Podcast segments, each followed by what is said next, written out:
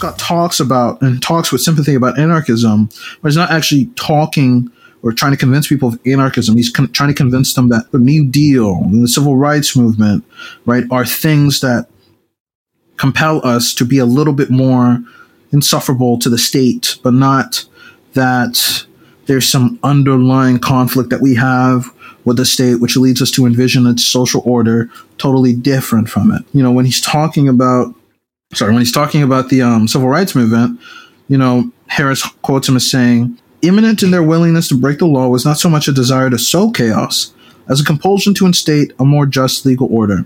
To the extent that our current rule of law is more capacious and emancipatory than its predecessors were, we owe much of that gain to lawbreakers. And, you know, this is not really, again, this is not an argument about anarchism, right? This is what I'm talking about when I say, you know, he's trying, he's rhetorically, he's trying to create, and, and Harris points it out, he's trying to create an uh, unobjectionable anarchism, right?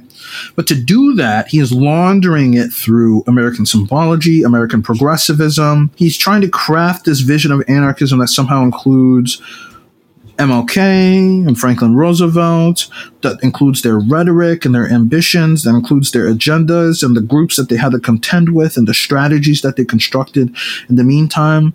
That's not really anarchism. You're just dealing with, I mean, those, you're dealing with ways to, in Martin Luther King Jr.'s case, you know, a black democratic socialist, a black communist who is trying to figure out how to peacefully, you know, upend an immoral, um, you know, apartheid system. Um, not that there would be a moral apartheid system, but an immoral, an immoral system of governance that's, you know, fundamentally a, a apartheid system.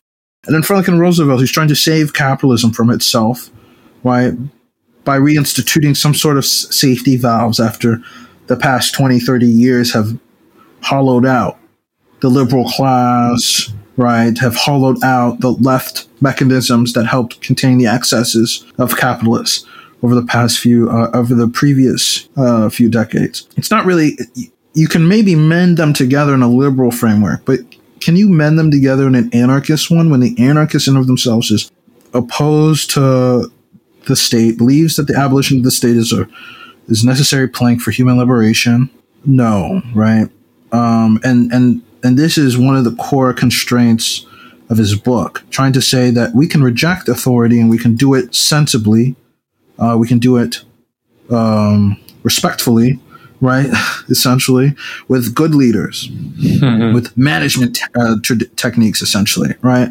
It all conjures up a political imagination that doesn't look that much different from the one that we have now, right? That one that just rephrases and rearranges the life that we have now into something that feels a little bit more a little bit more just, a little bit more comfortable, a little bit more a little bit more aligned with a better world. We're not actually fundamentally changing the underlying structures that create this world, right? He tries to in an, in another section of the of the review, right? Uh, we have Malcolm Harris kind of laying out the anarchism of Scott and talking in this chapter where he he says two cheers for the uh, petty bourgeois is the title right and he's trying to talk about this class by pushing back against mar- arguments by marxists that malign the class saying scott writes the petit bourgeois and small property in general represent a precious zone of autonomy and freedom in state systems, increasingly dominated by large public and private bureaucracies, right? And so he's trying to insist that he he believes in free enterprise, but only for people who are dispossessed by the market. Makes this, but makes a weird mistake, a common anarchist mistake, as Harris points out, that state oppression is fundamentally different from other forms of domination. And so that he thinks that the petty bourgeois are, are, are, are benign because you know, quote, the exploitation they practice is largely confined to the patriarchal family. But that says that fundamentally that's saying, okay, well, it matters more how free a small property owner is than his wife and children, as Harris points out, right?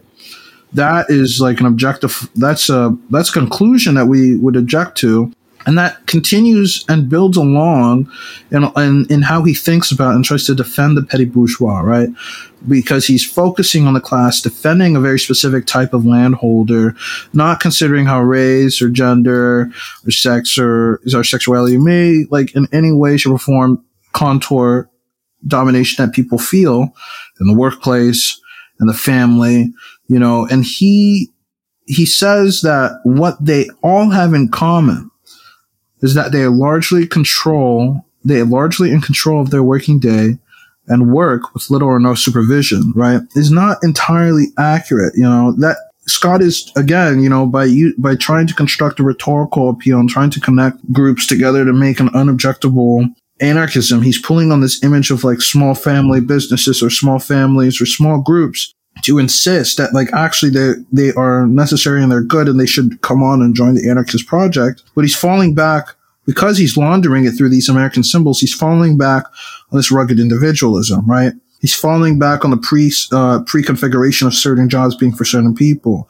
and certain parts of society being for certain people. You know, as Harris writes, he compares uh, the life of a petty bourgeois favorably to that of a clerk at Home Depot, you know, the, the day, quote, the day laborers waiting outside the store suddenly fall out of the former category. Enclosure of common lands introduced an assimilating desperation that goes unaccounted for. In his attempt to outmaneuver orthodox Marxism, Scott jams together the petit bourgeois and the lumpen proletariat into something bizarre, into some bizarre entrepreneurial superclass meant to rival this proletariat for hegemony. But beware of the professor who admires his gardener's autonomy right? very, I mean, just like a very simple sort of, you know, this is this, this sounds like a professor being a working class whisperer. And I think Harris continues to go on with more examples of it, but like there are a lot of, I think, you know, the core thing is Scott's criticisms or Scott's attempts to savage anarchism end up resembling Hedges' attempts to minimize or dismiss anarchism, right?